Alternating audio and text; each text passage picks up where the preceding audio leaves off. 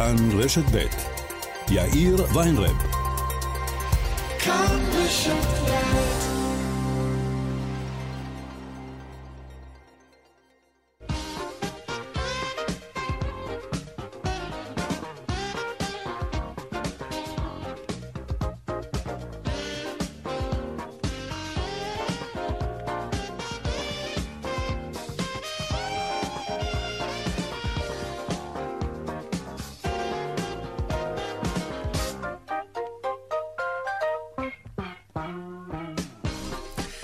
ארבע ועוד חמש דקות בדיוק, כאן צבע הכסף ברשת ב', יום ראשון, שבוע טוב, שלום רב לכם, העורך רונן פולק בהפקה, הילה פניני, תכנן השידור שלנו היום הוא קובי בז'יק, הדועל של צבע הכסף הוא כסף כרוכית כאן.org.il, אני יאיר ויינרב, מעכשיו עד חמש, אנחנו מיד מתחילים.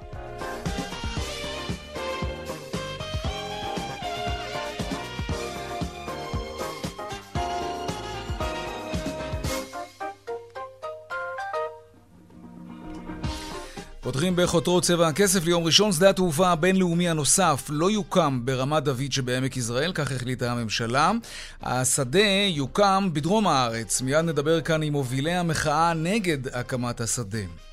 ההסתדרות אל על וועד אה, העובדים של אל על חתמו היום על הסכמים קיבוציים מיוחדים ליישום תוכנית פרישה מרצון לכ-300 עובדי חברת התעופה וסיוע לעובדים שעדיין נמצאים בחופשה ללא תשלום. שלום שרון עידן, כתבנו לענייני תעופה ותיירות. כן, שלום אה, יאיר, אל על אה, וועד העובדים של החברה ביחד עם ההסתדרות.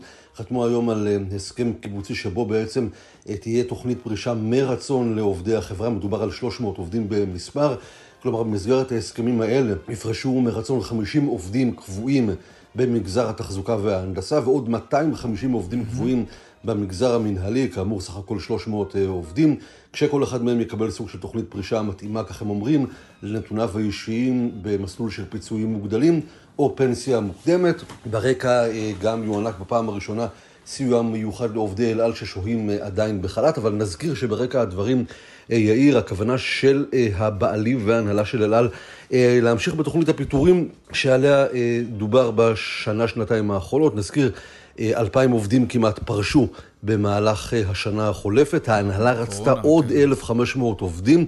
כרגע סיכמו על 300 שיפרשו מרצון, זה עדיין לא אומר שלא יכולים להיות גם מצבים שבהם ידרשו גם פיטורים ממש, כלומר להגדיל את המכסה, אבל נאמר שזה עוד איזשהו צעד שאולי עשוי להרגיע את אה, הבלגן שנוצר בחברה וגם האיומים האינסופיים בהשבתה ופגיעה בנושאים. יאיר.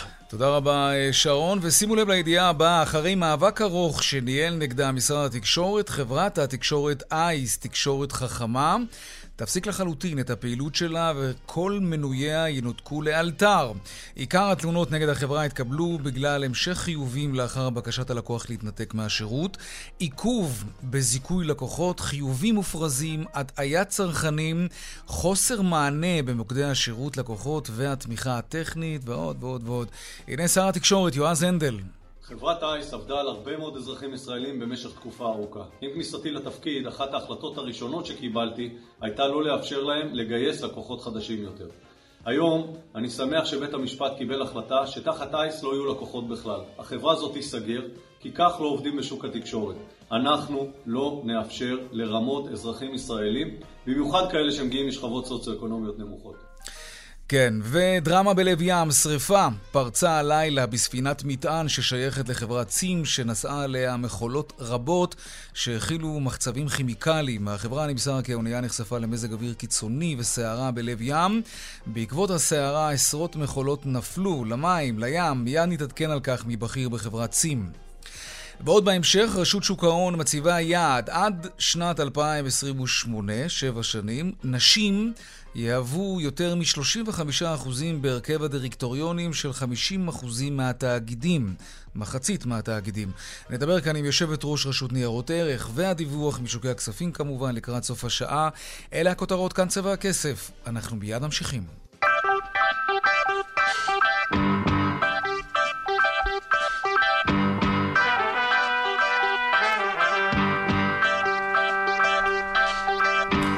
טוב, אז נתחיל עם הדרמה בלב ים מול חופי קנדה. האונייה של צים עולה בלהבות, ספינת צים קינגסטון. שלום סער דותן, סמנכ"ל בכיר, אה, אה, בכיר מדינות ופיתוח עסקי בצים. שלום, מדיניות ופיתוח. כן, שלום לך. מדינות ופיתוח עסקי. אה, מדינות, טוב, תיקנו אותי ותיקנתי את מה שאמרתי נכון. לא משנה. מה קורה שם עכשיו? ספר לנו. צהריים טובים, יאיר. צהריים טובים גם לך. אה, אז קודם כל אני רוצה אולי קצת להרגיע שבשלב זה אה, יש מספר אה, מקולות שבערו, לא האונייה כולה בוערת, mm. ולפי הדיווח שאנחנו מקבלים כרגע מהשטח, כרגע האירוע בשליטה. כמובן שהאירוע עוד לא הסתיים, והאירוע עדיין לא מאחורינו, אבל הוא בשליטה. מה עם העובדים ו... על האונייה? קודם כל, הכי חשוב. כמה מלאכים יש שם בכלל, ומה מצבם? אני רק רוצה לציין שהאונייה הזו זו אונייה חכורה. אה, שפועלת עבור חברת סים, זו אונייה שמפליגה אה, בקו בין אה, אסיה לבין קנדה, קו שאנחנו מפעילים אותו הרבה מאוד שנים. האונייה חכורה והצוות הוא לא צוות שלנו, אבל באונייה כזאתי, אונייה של 4,000 מקולות שנוסעת עליה, בדרך כלל יש בין 20 ל-22 אנשי צוות. Mm-hmm. לאחר שהאירוע החל, על פי הנחיות של הרשויות המקומיות, מירב אנשי הצוות ירדו מהאונייה. והם כרגע נמצאים אה, בחוף, אה, והחלק הקטן שנשאר באונייה אה, כרגע מטפל בשליטה באש. מעבר לכך, הוזנקו לאירוע כשלוש ספינות מיוחדות עם אמצעי, אמצעי כיבוי אש שהן נמצאות כרגע ליד האונייה. הם מתיזים מים על המחולות שעליהם, שמהם הייתה אש, יפה, זה, ובזה זה שולטים באירוע. נשמע, כן, אוקיי, טוב מאוד. מה גרם לדבר הזה, סער? האונייה נכנסה לסערה ביום אה, שישי בלילה שלנו, אה, ובסערה אה, כמה עשרות מקולות נפלו לים, וכמה מקולות על הסיפון ניזוקו. וכאשר מקולות ניזוקו, אותן מקולות שניזוקו, מהן פרצה אש. אנחנו עדיין, כמובן, האירוע עוד מתגלגל, ונצטרך לתחקר בהמשך מה הסיבה שנגרמה, שמהם נגרמה האש, אבל... Okay. אוקיי.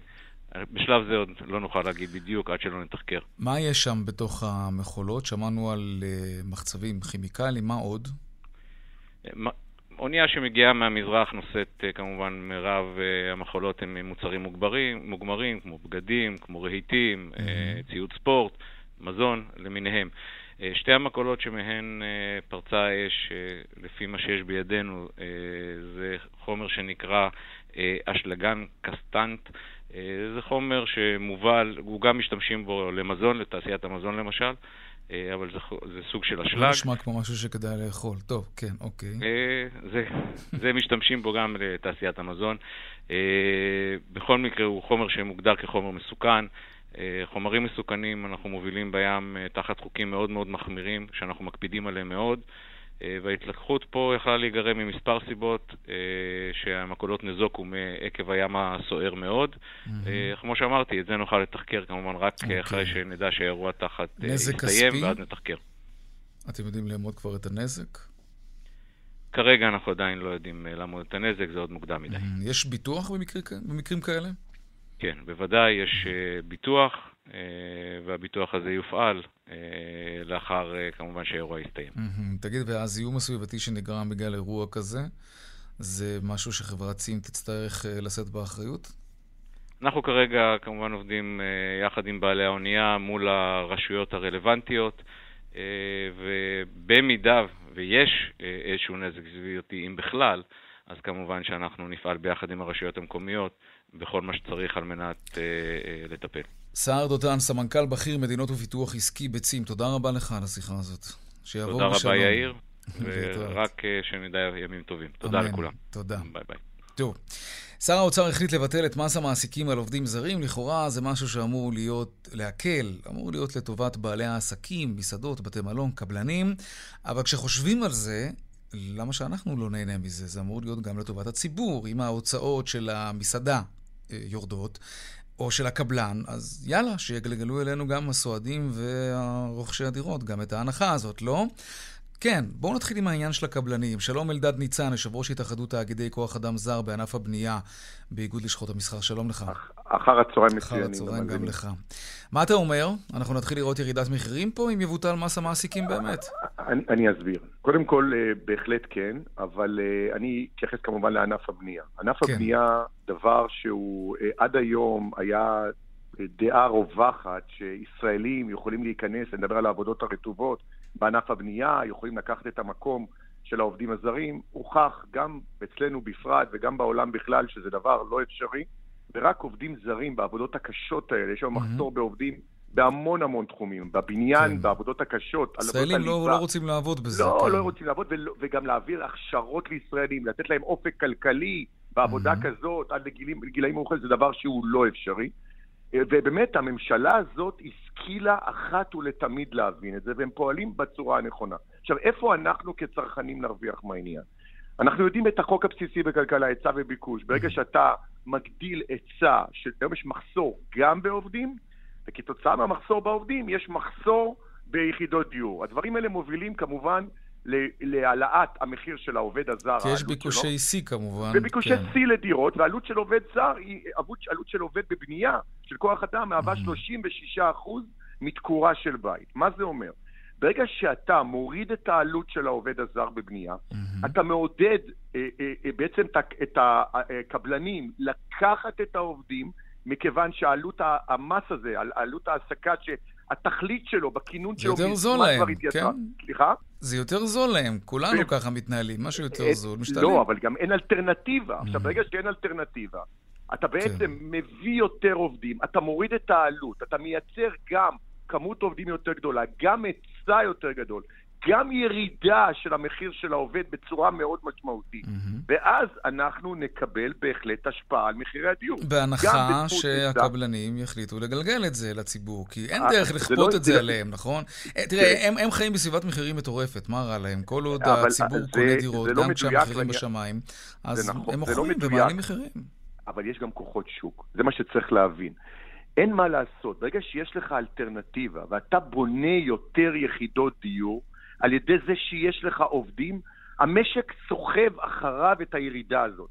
גם אם הקבלנים לא ירצו, זה לא יעזור, זה כוחות השוק, כך יקרה. ברגע שאתה מביא יותר עובדים, מגדיל את ההיצע של בניות יחידי דיור, ויש לציבור אלטרנטיבה של יותר דירות, מה שאין היום, המחירים ירדו חד משמעיים. אלדד, איכשהו, ש... זה נכון, מה שאתה מתאר מבחינה כלכלית, אה, זה, זה מדויק, אבל איכשהו... אני לא מצליח לדמיין קבלן שנגיד עכשיו משווק דירה ב-2 מיליון ו-700 אלף, ואז הוא פתאום יושב מול הזוג, ואומר, תקשיבו, האמת שעכשיו הרבה יותר, העובדים יותר זולים לי, אין לי מס מעסיקים, בואו קחו את זה ב-2 מיליון וחצי. אני לא יכול לדמיין את הסיטואציה אבל, הזאת, אבל זה לא יקרה. אתה, תקשיב, אני אגיד לך מה, מה, מה מדובר. תראה, ברגע, אתה יודע מה קורה היום עם הדירות? הדירות היום, לציבור, לוקח היום בית, בנייה של בניין ממוצע, לוקח היום שנתיים וחצי לבנות בית. Mm. ברגע שאתה מביא יותר עובדים, ויש, מה שאני מתכוון של כוחות שוק, שזה לא קשור גם לרצון קבלן כזה או אחר להוריד את מחיר הדירה. אני אומר דבר פשוט, ברגע שמגיעים יותר עובדים והקבלנים צורכים יותר עובדים, אתה מקצר את משך זמן הבנייה, אתה מוציא יותר לשוק, יותר דירות פנויות. ואתה גם רוצה למכור כמה שיותר מהר כדי ללכת לפרויקט הבא שלך. נכון מאוד. אז בין היתר, תוריד מחירים, תמכור יותר מהר. תגיד, כל הרעיון הזה של הטלת מס מעסיקים, אה, זה היה כדי לצמצם אה, למינימום את העסקת העובדים הזרים בארץ, נכון? להביא ישראלים, להעלות... כן. זה אבסורד. זה לא הצליח. לא כן. הצליח לגמרי. משנת 2003, התקנון הזה בא בתור הוראת שעה, מ-2000, חוק לתקנות הכלכלה של מדינת ישראל, בא ב-2003, 17 שנה קיים, לחקלאים ביטלו, דרך אגב, הסיעוד אף פעם לא הכילו אותו, והיום מה קורה? אתה בעצם, התכלית של החוק זה נביא, נעלה את המחיר לעובד הזר, נביא עובדים ישראלים. Mm-hmm. זה לא הוכיח את עצמו. לא. אין שום סיבה להשאיר את המס הזה, הוא מס שמזמן כבר התייתר. אלדד אה, ניצן, יושב ראש התאחדות תאגידי כוח אדם זר בענף הבנייה בלשכות המסחר, תודה רבה לך. תודה לכם. להתראות, והלוואי שבאמת מחירי הדירות ירדו. אני בטוח שכך יקרה. שהעלייה הזאת תיבלם, כן? כמעט עשרה אחוזים בשנה. חד משמעית. תודה. טוב, לעניין הבא לך. שלנו. Uh, שדה התעופה בצפון, הוא, הוא לא יוקם בסוף ברמת דוד, לא ברור אם יוקם בכלל. מדברים עכשיו על uh, שני שדות תעופה קטנים יותר. ההחלטה צפויה להתקבל משהו כמו שנה. שלום אייל בצר, ראש המועצה האזורית עמק יזרעאל. ניצחתם! ובגדול ובצדק. Mm. למה כל כך התנגדתם לשדה תעופה? ניצחנו לא רק בשביל עבורנו, עבור כל עם ישראל. תסביר לנו למה. מה היה כל כך רע בשדה תעופה בינלאומי בצפון? מטורף, מטורף. מה? זה פשוט טירוף, טירוף. למה? אה, תסביר.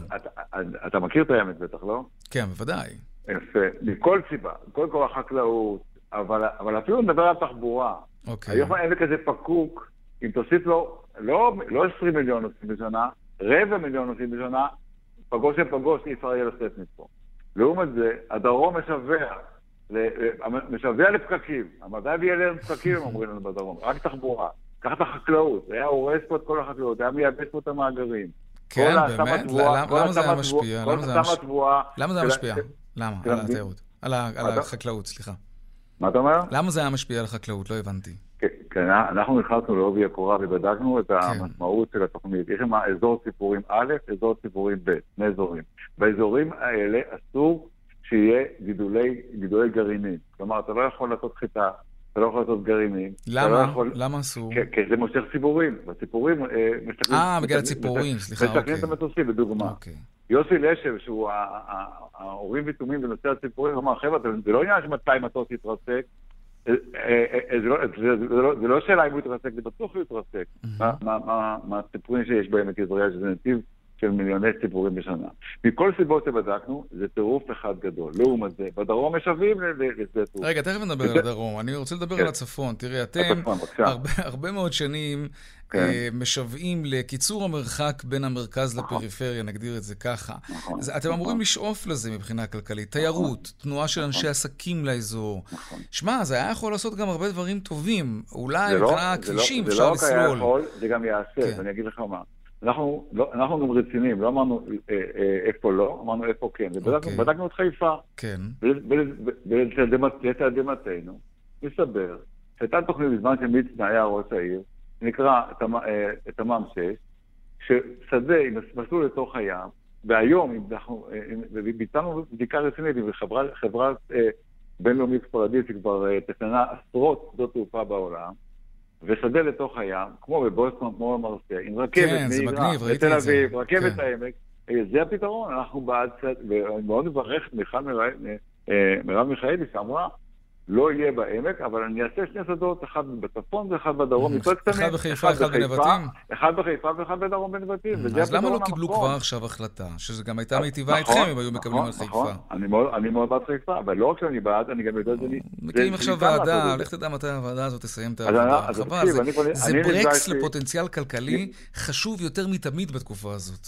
אבל אני אמרתי לראש עיריית נצרת, נצרת עילית, יותר יהיה מהר לך להגיע לחיפה עם הרכבת כן. הקלה שסוללים לך, מאשר להגיע לפקקים ברמת דוד, והוא ישתכנע. זאת אומרת, בסופו של דבר, יהיה בצפון, אבל לא בעמק, יהיה רבע שעה מהעמק, אבל לתוך הים, ראשת עיריית חיפה עשתה משאל לפני חודש, 72 אחוז לתושבי חיפה בעד שדה תעופה בינלאומי. הפתרון הוא שני שדות יותר קטנים, אחד בחיפה ואחד בדרום, ועל זה אנחנו הולכים, אנחנו לא אומרים רק איפה לא, איפה כן, ולכן זה בדיוק הפתרון. גם יהיה פתרון כלכלי, אבל לא על חשבון החקלאות ולא על חשבון הסתם התבואה. עם ישראל צריך לרשום לרווחה היום. הצלנו את עמק יזרעאל לא רק עבורנו, עבור כל, כל, כל, כל עם ישראל. האמת שאני שמח בשביל החקלאים, זה, גם ככה הם אוכלים חציר כבר הרבה מאוד זמן. זה, אה, זה ממש... הלוואי אוכלים חציר, הם אוכלים קש, זה הבעיה, הם אוכלים קש, חציר זה יותר טוב. טוב, אייל בצר, ראש המועצה האזורית עמק יזרעאל, תודה רבה לך. הניצחון של כולנו, לא רק, לא רק של עמק יזרעאל, של כל עם ישראל. תודה רבה לך. להתראות, תודה. ביי, אייל. דיווחי תנועה עכשיו.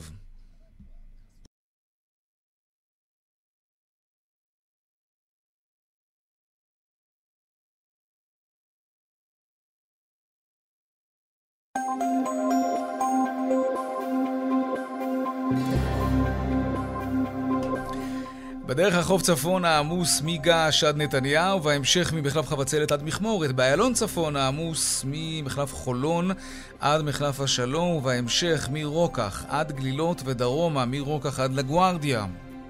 עדכוני תנועה נוספים בכאן מוקד התנועה כוכבי 9550 ובאתר שלנו אתר התאגיד אתר כאן. הפסקת פרסומות קצרה, ומיד אנחנו חוזרים עם עוד צבע הכסף.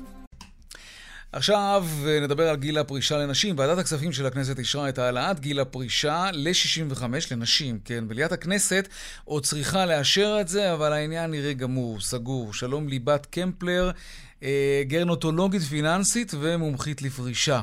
שלום, שלום לך. שלום, את הגרנטולוגית? הראשונה אצלנו בתוכנית, תסבירי לנו מה זה.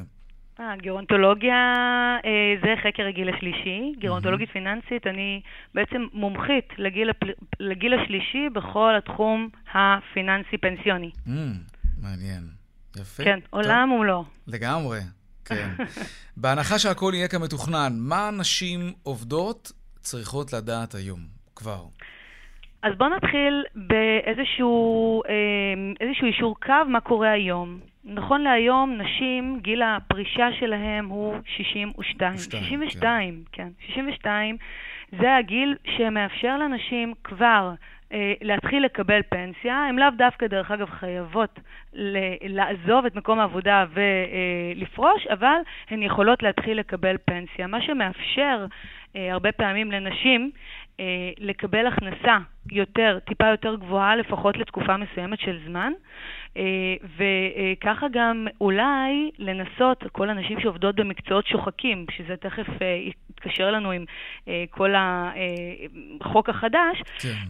מטפלות, סייעות, משק בית, מאפשר, זה מאפשר להם בעצם ל, למצוא עבודה חדשה בתחום אחר, פחות שוחק, יותר רגוע, מי ערב לזה ועדיין שהם להעביר ימצאו? כי כסף. באמת אחת ההסתייגויות הגדולות זה של ארגוני נשים שסיפרו ועדכנו וגם הביאו נתונים מהלמ"ס, נכון. שנשים רבות עובדות במקצועות מאוד פיזיים ושוחקים, ושהעלאת גיל הפרישה אולי תשפר את המצב הכלכלי שלהם, כי הם יצברו יותר פנסיה, אבל מצד שני הם יסבלו מעבודה קשה, פיזית, עד גיל יותר מבוגר.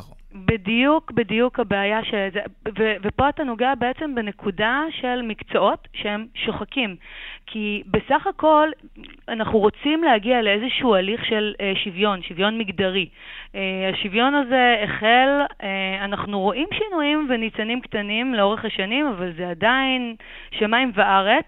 אה, אה, יש, יש פער מאוד מגדרי מאוד גדול, ונשים שעובדות במקצועות, אה, בוא נגיד ש-90-95% מהנשים עובדות במקצועות כמו משק בית, כמו אה, טיפול בילדים, זה מקצועות שוחקים שבגיל 62, אם הם יצטרכו להמשיך ולעבוד, יהיה להם נורא קשה. הפיזית, המקצוע הזה מאוד שוחק, ואז אם, גם אם הם ירצו ללכת ולעשות משהו אחר, רוב הסיכויים שלא לא, הם לא ימצאו עבודה, נכון. גם במקצוע אחר, כי נורא קשה ואפשר אז קצת להסתכל בכל... אז מה, מה נשים, בג... קודם כל, ממתי זה יתפוס?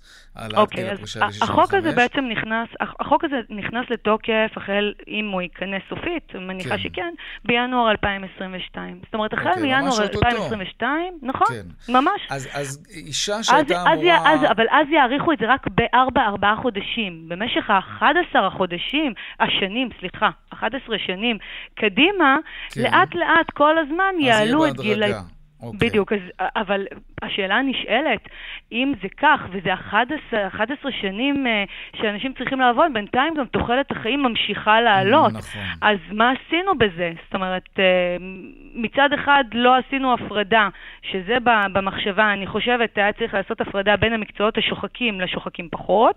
אה, מצד שני, ברצון לצמצום אה, אה, מגדרי או צמצום הפערים, אנחנו מחכים 11 שנה כדי שמשהו יתבצע, ב-11 שנה האלה בינתיים כבר תוחלת החיים תעלה עוד הפעם, ו- נכון, ולא במעט. נצטרך לעדכן את זה. אבל רגע, מה? אה, נשים שמגיעות לגיל 62 בשנה הבאה אמורות לפרוש ב-2022. יכולות. יכולות לפרוש. או, ו- כן. אוקיי, ונשים שיגיעו לגיל הזה ב- בשנת 2023? אז אה, קודם כל, בשנת אה, 2022 זה יהיה כבר 62 וארבעה חודשים. זה לא אוקיי. כזה נורא, אבל זה עדיין. Mm, נגיד. יל... כן. בוא נגיד שאישה שהיא ילידת אה, 1961, אז זה מגיל 62 ושמונה חודשים. כל שנה זה גדל בארבעה חודשים זה, אה, זה או הבנתי. קצת יותר. אוקיי, עוד ארבעה. כן. כל שנה בעצם עושים. ואז בסך הכל, אחרי 11 שנים, אנחנו נגיע ליעד של גיל- 65. של גיל 65. נכון. אגב, למה בעצם צריך להיות בכלל הבדל בין גיל פרישה לנשים וגיל פרישה לגברים. בטח בעידן mm. שבו אנחנו חיים, שאנחנו מנסים דווקא כל הזמן ליצור שוויון, גם, גם אם אנחנו עושים את זה בכוח לפעמים. זה. כן. דווקא בגלל זה, תראו, אם כבר אתם עושים ואתם רוצים לעשות איזשהו הליך של אה, צמצום פערים מגדריים, כן. ולנסות ליצור שוויון, אז אה, בואו תיצרו את זה בעוד כמה מקומות, כמו נשים שיוצאות לעבודה, שצריך לתת להם את האופציה mm-hmm. אה, אה, אה, לילד אה, לשלם נקודות זיכוי, נגיד, למעון, אה, העלויות, או פערי השכר, או יותר נכון, תנאי השכר שיש לנשים לעומת גברים, כאילו מצפים מנשים, וזה עדיין, לצערי, קיים ו- ובצורה די גורפת. שאישה צריכה להיות זאת שמטפלת, ילד חולה, היא צריכה להישאר בבית, לאו דווקא בן הזוג או הגבר, ולכן עדיין יש פערים מאוד גדולים, אה, אה נכון. אה, גם, גם מבחינת אה, לידה, או, או... יש פערים מגדריים מאוד מאוד גדולים, והדבר הזה, זאת אומרת, עצם זה שמעלים, זה מבורך, הרעיון מבורך, אני חושבת שלצמצום הפערים המגדריים זה דבר נכון, היישום של זה טיפה פחות. גם כשבאים ואומרים שאחד הדברים שהם מציעים בחוק, שהם ייתנו לאותן נשים, או בין 60 נגיד ל-67, ייתנו להם אופציה להכשרה דרך הביטוח הלאומי, משהו חדש, אבל ניסיתם פעם אישה בת 60 או, או עד 67, מקצוע חדש, ללכת ולעבוד אצל מעסיק? המעסיקים לא מקבלים אפילו שום תמריצים mm. להעסיק אה, אה, כן. חבר'ה שהם טיפה יותר אה, מבוגרים. 60 מפחדים כבר שהאנשים האלה הם טיפה יותר איטיים. הדבר הזה בעצם יוצר, שוב, אנחנו רוצים לעשות, אבל בפועל אף אחד לא מבטיח שמישהו יקבל אותנו, מה שקורה היום נכון. בפועל. אז טוב, נקווה שזה יצליח. משהו, זהו, משהו שם קצת משתבש, כן. אבל uh, הרעיון מבורך. ליבת uh, קמפלר, גרונוטולוגית, לא, גרונטולוגית. גרונטולוגית, כן. גרונטולוגית, פיננסית ומומחית לפרישה. תודה רבה נכון, לך על השיחה הזאת. נכון, תודה לכם, תודה. להתראות. טוב, אנחנו עדיין באותו עניין, פחות או יותר. יושבת ראש רשות לניירות ערך, ענת גואטה, הציבה לעצמה מטרה. עד גיל 2028 יהיה ייצוג נשים של יותר מ-35% בדירקטוריונים של מחצית מהתאגידים המדווחים שבפיקוחה. שלום ענת גואטה, יושבת ראש רשות ניירות ערך. שלום יאיר, שלום למאזינים. תודה. נתחיל עם המצב היום. האם ייצוג נשים במועצות המנהלים, מועצות המנהלים והמנהלות, אם כבר, הוא כל כך, אה, הוא, הוא כל כך נמוך היום? מה שיעור הנשים בדירקטוריונים בארץ? אז, אה, אז, אז קודם כל, כפי שאמרת, באמת אה, הרשות החליטה לעשות מעשה ולהקים פורום במטרה להניע תהליך של שינוי אמיתי ש, שיבוא מתוך החברות עצמן. היום בעצם אה, בגופים שמפוקחים על ידי הרשות אנחנו מזהים רק כ-16% מתוך התאגידים המדווחים עם התוצאה הזאת של למעלה מ-35% נשים בדירקטוריון, שאליה אנחנו מכוונים כרגע.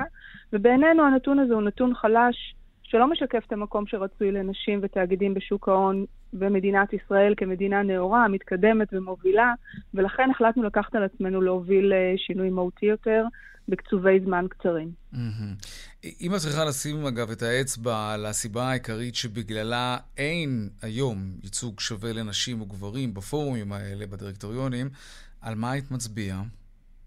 אז, אז, אז קודם כל אני חושבת שאם מסתכלים uh, לאורך uh, כל העשורים האחרונים, אז uh, חלה אבולוציה בחיזוק מעמדן של נשים בכל היבטי התפקוד שלהם נכון. בחברה האנושית.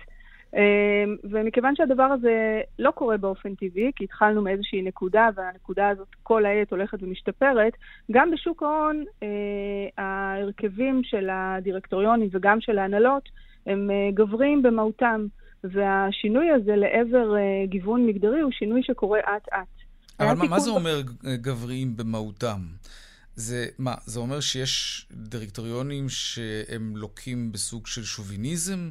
הנהלות גבריות שלא נותנות לנשים דריסת רגל?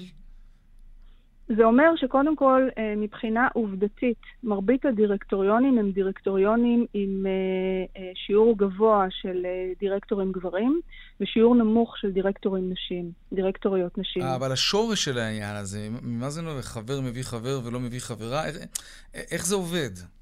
אני חושבת שנשים אה, פשוט אה, אה, לא היו חלק מהמעגלים האלה. צריך לזכור שהתפקידים של נשים וגברים הם שונים. Mm-hmm. ובשנים שבהם אה, גברים בונים אה, קריירה, בדרך כלל, mm-hmm. אה, אז עניין תרבותי, פחות, את אומרת, כן. אני, אני, חושבת ש, אני חושבת שהסיפור הוא אה, סיפור תרבותי, ואני חושבת שהיכולת של נשים להצטרף למעגל הזה, אה, כרוכה באיזשהו ניסיון שצריך לרכוש אותו. Mm-hmm. היכולת לרכוש את הניסיון הזה היא להיות חלק מהמעגל ומהקבוצה. וזה כל כך חשוב, וזה באמת יעד חשוב שהצבת, אבל אה, אנחנו מדברים על, היה, על השגת היעד הזה בתוך שבע שנים. למה בעצם כל כך לאט? אנחנו הרי חיים היום בתקופה אחרת.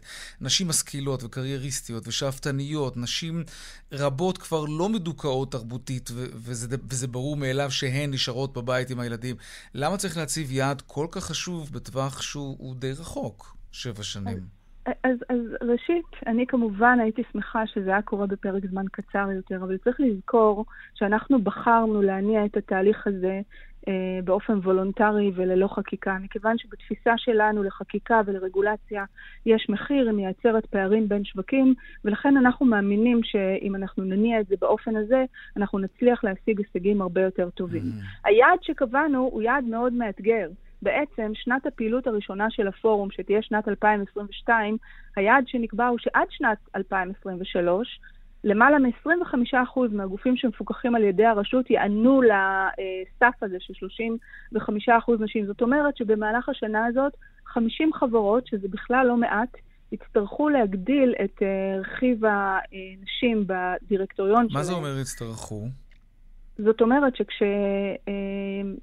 המועד אה, למנות דירקטור, mm-hmm. אותן חברות תצטרכנה לתת את דעתן על האפשרות למנות... לא? אה, כלומר, את אומרת, זה לא אנחנו... חקיקה, זו, זו נכון, בעצם מדיניות. נכון. נכון, אז אנחנו מאמינים, אה, בכוח, אני מאמינה בכוחי אה, לשנות מציאות ולהשפיע, mm-hmm. ואני מתכוונת ב, להשתמש בכוחי אה, לשנות ולהשפיע על מנת אה, לפתוח תודעה גם בקרב התאגידים וגם בקרב המשקיעים הגדולים, mm-hmm. אה, המשקיעים המוסדיים הגדולים, שהם בעצם בעלי ההשפעה ובעלי הדעה שיכולים להשפיע לטובה ולגרום לשינוי כן. הזה לקרות. היעד ארוך הטווח עד 2028, אה, הוא יעד ארוך טווח שנוגע ל-50% מהתאגידים, ואם נגיע לשנת 2023 ונראה שהיעד הזה מוגשם, אנחנו נשפר תוך כדי תנועה ונגביר את הרף כל הזמן. אבל mm. אני uh, מעדיפה להיות מעשית.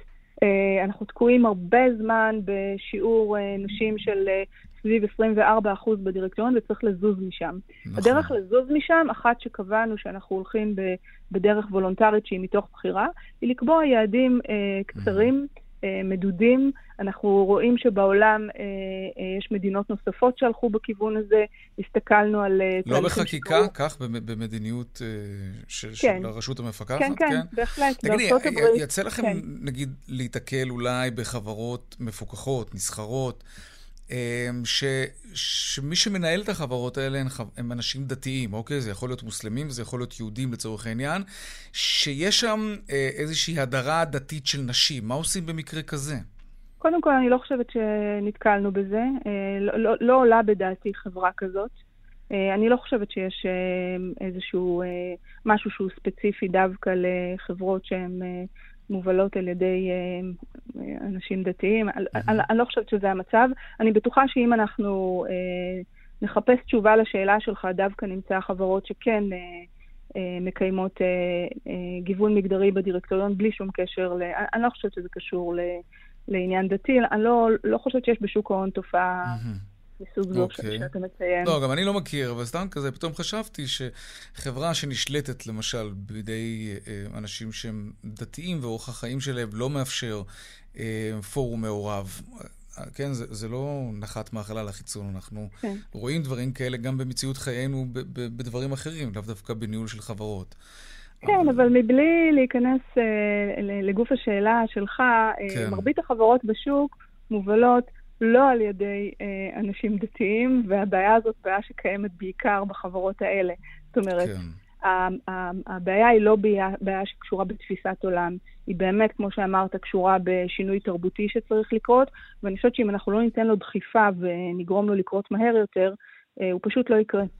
אה, אז, אה, אז, אז אנחנו יוצאים לדרך. יפה, שיהיה המון בהצלחה. ענת גואטה, יושבת ראש רשות ניירות ערך. תודה רבה. תודה רבה, יאיר. להתראות, ערב טוב. דיווחי תנועה עכשיו.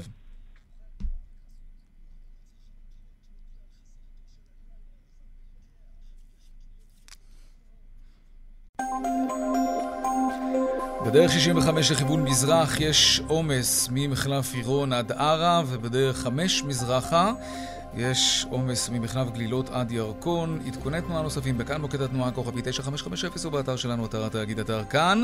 הפסקת פרסומות קצרה ומיד אנחנו חוזרים עם עוד צבע הכסף, נדבר על הפקקים, נושא שאנחנו מרבים לעסוק בו בזמן האחרון. מיד חוזרים. כמעט רבע לחמש, עד שהממשלה תפתור את בעיית הפקקים שהולכת ומחמירה, נזכיר לכם שחשפנו כאן בצבע הכסף ממש לאחרונה, שהעומס בכבישים היום גדול ב-27 יותר לעומת התקופה שמלפני הקורונה, וזה די מדהים, די מדהים כי כי המשק עדיין לא פתוח לגמרי. אז עד שהממשלה תפתור את הבעיה, וסביר להניח שהיא לא, כן? יש יוזמות פרטיות של חברות פרטיות לסייע בנושא הזה. שלום עופר סיני, מייסד, שותף בחברת הופ-און. Uh, שלום לך. היי יאיר, ערב טוב. אתם מציעים למעסיקים, תפסיקו לתת לעובדים מכוניות חברה, יש דרכים אחרות שגם הן מתגמלות. מה אתם מציעים בעצם? למעשה, מה שיצאנו לאחרונה עם שירות שנקרא רב פס לעובדים. רב פס, כן, אוקיי. נכון, רב פס. רב פס זה כמו הטנביס לתחבורה או הסיבוס לתחבורה. עד היום מעסיקים נותנים מגוון רחב של הטבות, הטבות לפעמים מאוד יקרות, והן לא ממש ערכיות והן גם לא יותר מדי תורמות למשק וגם למעסיק עצמו. למעשה, עם רב פס לעובד, העובד מקבל איזשהו תקציב שמעסיק קובע אותו, לשימוש במגוון תחבורה שיתופית ותחבורה ציבורית, זה כולל קורקינטים שיתופיים, באבל, אוטובוס, רכבת, אה, ובהמשך אה, אה, גם שירותים נוספים. Mm-hmm. ולמעשה המעסיק מתמרץ את העובד להשאיר את הרכב שלו בבית ולנסוע אל ומהעבודה בתחבורה אלטרנטיבית, שזה תחבורה שיתופית ותחבורה ציבורית. אוקיי, okay. אמ, um, אבל רכב חברה זה, זה גם סטטוס. עובדים ש, שמנהלים משא ומתן על תנאי ההעסקה שלהם לא ימהרו לוותר על רכב חברה, על מכונית צמודה. זאת, זאת גם הטבה כלכלית משמעותית בשבילם בחלק מהמקרים. אז, אז יש פה משהו אז, פסיכולוגי שצריך לפרק אותו. אני לפני. מסכים שהפסיכולוגיה פה משחקת מאוד חזק, רק שהמציאות הכלכלית כבר לפני כמה שנים גרמה לעולם של מה שנקרא להיות ה... אה, עם רכב ליסינג להיות פשוט לא משתלם. זאת אומרת, היום אין סוף עובדים שעושים בדיקה, מגלים שזה אה, כנראה פחות כלכלי, כי כמות הנבואה שלהם היא לא נכון, לא מאוד גדולה. נכון, נכון. ומה לא שעוד גרם זה שבה, אה, נקרא לזה שנה וחצי האחרונות, התמהיל העבודה שלנו וכמות ימי העבודה שלנו פיזית במשרד, לחלקנו לפחות, השתנתה בצורה דרמטית. ירדה, כן. ואז ההחזקה של הרכב היא עוד יותר יקרה ממה שהיא הייתה פעם. ודרך אגב, זה, זה גם לא נכון גם למעסיק. זאת אומרת, בוא נניח רגע, גם לעובד זה לא נוח, תמיד זה לא, לא נכון כלכלית, אבל גם למעסיק זה כבר לא נכון, מה שנקרא לתגמרץ או לתגמל את העובדים בהחזקת רכב, אה, וקיימת אלטרנטיבה, אלטרנטיבה שהיא אה, מאוד מאוד פשוטה, ידידותית, ומה שנקרא, זה קרה לפני 15 שנה בעולמות של אוכל ומזון, נכון. וזה הולך לקרות השנה אה, בעולם של תחבורה. אבל בוא נדבר בכסף, בוא נדבר במספרים. נגיד בן אדם שיש לו רכב ששווי המס שלו הוא נגיד 3,000 שקל בחודש. אה, והוא עושה את החשבון שלו, והוא אומר, זה נוח, אין טיפולים, אין ביטוחים, אין דלק, גם אם זה לא הכי כלכלי, ממש עד האפס, אנשים נוטים לעשות את זה. זאת הטבה של 3,000 שקלים בחודש. מה שאתם מציעים, הרב פס הזה, היכולת אה, לנוע בתחבורה ציבורית ללא הגבלה ברחבי האזור, זה, זה, זה שווה ערך להטבה הזאת? אז אני אגיד, אם המעסיק אדם נתן רכב, שזה הטבה נקרא לה 3,000 שקלים, שם, אם העובד, או ברוב המקומות שאני מכיר, אם העובד ייגש ויגיד, אני רוצה להחזיר את הרכב, המעסיק ייתן לו את, אה, מה שנקרא את השווי אה, כשכר. אנחנו מדברים על המעבר. כשהמעסיק היום נותן רכב, זה לא נגמר ברכב, זה נגמר בעלויות חנייה, ופה מס גודש הוא כנראה נכון. בפתח, בסדר? כן. מס גודש הולך לגרום למעסיקים לשלם... עוד מעט נדבר על זה, גם, כן. גם, יכול להיות גם אלף שקלים נוספים בחודש, בגלל שהוא נתן לעובד רכב, העובד יבוא ויגיד, אין בעיה, נתת לי רכב, עכשיו גם תשלם עבורי את מס כן. גודש. לא, זה, אני חושב שליום זה יכול להיות במקסימום 40 שקל, 37 שקלים וחצי, משהו כזה באגרת גודש מסתמנת. אבל כן, זו תוצאה, אי אפשר להגיד שלא. אוקיי. כן, זה, זה 600-700 שקלים בחודש נוספים. כן. אה, שזה יתגלגל אל המעסיקים. זאת אומרת, מעסיקים היום יכולים, אה, מה שנקרא, קצת להתעלם מזה, אבל לא, כשזה יקרה, אין לי ספק שזה, שזה יתגלגל כן. לפתחם של המעסיקים. אנחנו מציעים היום בעלות מאוד זולה. שתבין, התחבורה הציבורית בישראל היא כל כך זולה שאנשים לא יודעים. בעלות של אה, פחות מ-300 שקלים אפשר לכסות לעובד את כל התחבורה שלו על פני חודש שלם, וזה לא רק רכבת ואוטובוסים, אלא אפילו הקורקינטים השיתופים והשירות של הבאבל. אה, והשירות הזה הוא כבר פה, זאת אומרת, אנשים משתמשים כן. בו היום ומוציאים מכיסם כסף. אנחנו כן, האמת למעסיק... שמי שמשתמש בזה מאוד מרוצה. זה לוקח קצת זמן להבין איך הדבר הזה בדיוק עובד, התחבורה הציבורית השיתופית, אבל אני שומע דברים מאוד חיוביים, שזה עובד וזה, וזה ממש טוב, זה, זה יעיל מאוד. אתה יודע, בסוף, גם אם ניקח את העובד שנוסע היום בתחבור, בבאבל, נכנס לבאבל או אה, עולה על הרכבת, הוא מפנה לעצמו זמן שכשהוא היה נוסע שעה וחצי מבלה ברכב ביום, זה זמן שהוא אה, לא היה זמין לעשות נכון. אותו, בסדר? אז, אז אחד אולי הוא זמין קצת למעסיק, אם, אם מה שנקרא הוא יכול לקדם משהו בעבודה, כן. אבל זה גם זמן בשביל הפנאי שלו, הוא יכול לשבת ולראות סדרה בנטפליקס. ו- ואני אומר, זה, זהו, עכשיו טרפת את כל הקלפים, זהו, גמרנו, עכשיו אנשים ינהרו לתחבורה הציבורית. אני אומר, זה סוויץ', אני, אני במילה אחת קצרה, נובמבר 22 בפתח, הקו האדום בגוש דן ישנה מקצה לקצה את איך שאנשים משתמשים בתחבורה, לא ברירה. שאנשים צורכים תחבורה. כן. לא, אה, תפיסתית, אנשים ירוצו לרכבת הקלה וזה יקרה. ואנחנו רק אומרים, בואו מעסיקים, כנסו, תנו להם רפטה, תנו להם איזושהי הטבה, זה גם יחסוך לכם כסף וזה גם יהפוך את העובדים שלכם להרבה יותר מרוצים. נכון. וזה הרבה יותר ירוק מלתת הטבה של אה, ארוחות, של אוכל, אין בי, סיבוס או מה שלא לא, יהיה. לא, לא צריך להיסחף, אפשר גם וגם. אפשר גם וגם. עופר סיני, אה, מייסד שותף בחברת הופ און, תודה רבה לך. תודה רבה, ערב טוב. להתראות. עדיין באותו נושא, יוזמה להטיל אה, אגרת גודש בכניסה לתל אביב, דיברנו על זה לא מעט בשנה האחרונה. זה יקרה רק ב-2025, וזה אומר שיש סיכוי שזה לא יקרה בכלל. ככה זה אצלנו כשדוחים דברים.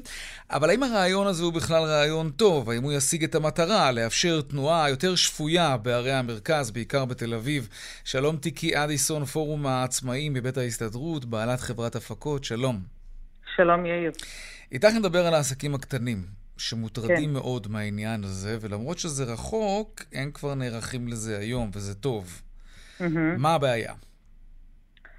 הבעיה היא הניתוק, הניתוק uh, בין מה שקורה במשרדי האוצר uh, כן. לבין uh, מה שקורה בשטח בסופו של דבר. Uh, יש הרגשה שפקידי האוצר לא רואים את שכבות הביניים ולא רואים את נותני השירותים והעסקים הקטנים והבינוניים. למה? תסביר לנו איך זה קשור לאגרת הגודש, תחברי אותנו לעניין. אני אחבר אותך, אני אסביר. אני אתן לך דוגמה. כן. אה, עסק של החותמות במנחם בגין בתל אביב. Mm-hmm. אני, אה, כדי לשלם 25 שקלים, רק כדי להיכנס לתל אביב, אני מוותרת, אני לא אסע עד אליו כדי לרכוש ממנו את החותמות שאני רוכשת ממנו באופן קבוע. אבל למה 25 שקלים? אני מסתכל כאן למשל על התעריפים, לפי איך שזה מפורסם כאן בעיתונות הכלכלית. אז אה, בין חמישה לעשרה שקלים. זה, זה, הכניסה, זה מה שזה... הכניסה לתוך תל אביב? כן, בין חמישה לעשרה שקלים, ובמקסימום אפשר לשלם 37 שקלים ביום. אז בוא נלך על המקסימום. שזה באמת okay. כבר אוקיי? אולי הופך לא כדאי ללכת לקנות חותמת ברחוב אה, מנחם בגין בתל אביב. אבל זה לא רק החותמת. אה, מטרופולין תל אביב וכל אזור גוש דן הוא מטרופולין העסקים של מדינת ישראל. נכון. עובדים שם גם אנשים שהם שכירים למעשה, וגם עצמאים, החל מספקים קטנים שנכנסים לתל אביב כדי לספק סחורות. אני מדברת גם על חקלאים קטנים שמוכרים את התוצרת שלהם לעסקים בתל אביב. אה, בעלי מוניות, אה, טכנאי מזגנים או אינסטלטור שצריך להיכנס לאזור גוש דן ולאזור תל אביב כדי uh, לטפל בקריאות של מזגנים. אני מדברת על עצמאים ולא מדברת על טכנאים mm-hmm. בחברות, uh, בחברות הגדולות. הם יגלגלו את זה, הם יגלגלו את זה ללקוחות שלהם, זה ייקר לנו את החיים.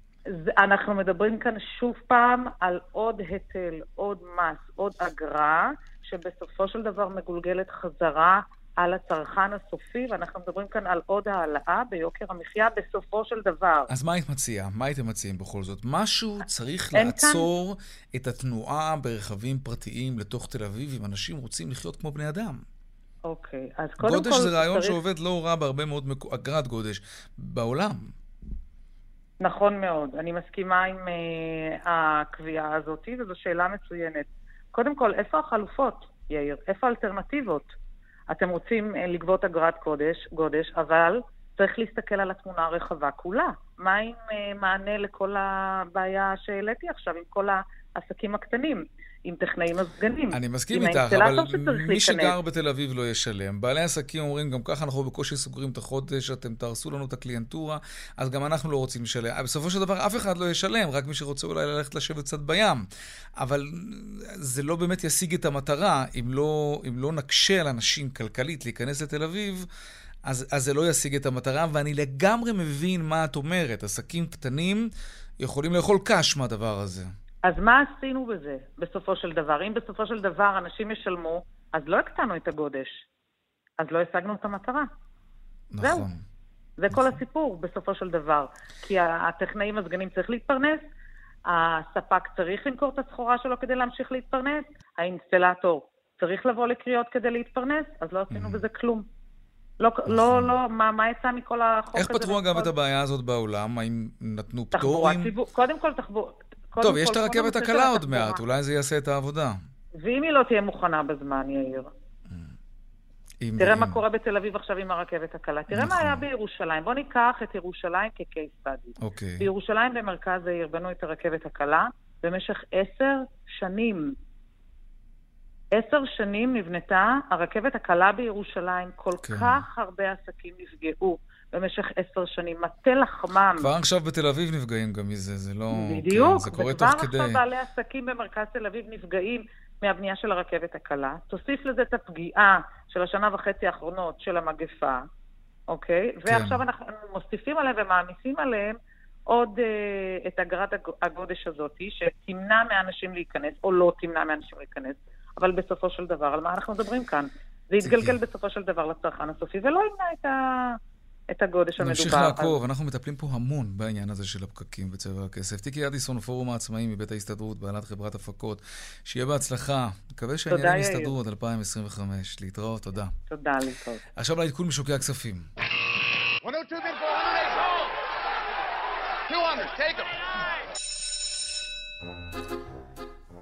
שלום רונן מנחם, כלכלן ראשי מזרחי טפחות, מה שלומך? שבוע טוב, מה שלום השווקים?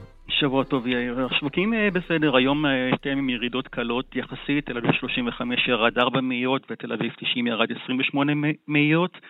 אה, מניות הביום ירדו עם 8 עשיריות והפיננסים עם ירידה של 5 עשיריות. מצד שני ראינו עלייה של אחוז בשתי עשיריות של מניות הקלינטק. ירבו לעלות היום מניות לייפרסון, נובה, חברה לישראל ו-ICL כנגד ירידה של כ-2% של מניית אנוג'יקס. וראינו גם ירידות קלות בשוק אגרות החוב, טלמון צמוד 7 מאיות וטלמון דשקלי 14 מאיות. אה, נפנה את תשומת הלב של המאזינים לתופעה מסוף השבוע בארצות הברית. שם ראינו איך מניה בשם Digital World Acquisition עולה פי עשר ביומיים. כן. זו למעשה חברת ספאק, שזו למעשה חברה שנשמעת בבורסה ומגייסת כסף כדי להתמזג בשלב שני עם חברה פרטית שיש לה פוטנציאל. אה, והכל כמובן באישור הרגולטור. וביום שישי היא הכריזה על הסכם מיזוג עם חברה חדשה. שעושה רשת חברתית חדשה כן. שמזוהה עם אה, הנשיא לשעבר, דונלד טראמפ, בשם טורט. כן, רונן מנחם, אנחנו נסתפק בזה. עוד רגע פרסומות. תודה רבה לך. עד כאן, צבע הכסף ליום ראשון, העורך רונן פולק בהפקה הילה פניני, תכנן השידור קובי בז'יק במוקד התנועה חגית אלחייני, הדועל שלנו כסף, כרוכית כאן.org.il, שלי וגואטה מיד אחרינו, אני יאיר ויינרב, נשתמע שוב מחר בארבעה אחר הצהריים, ביי ביי.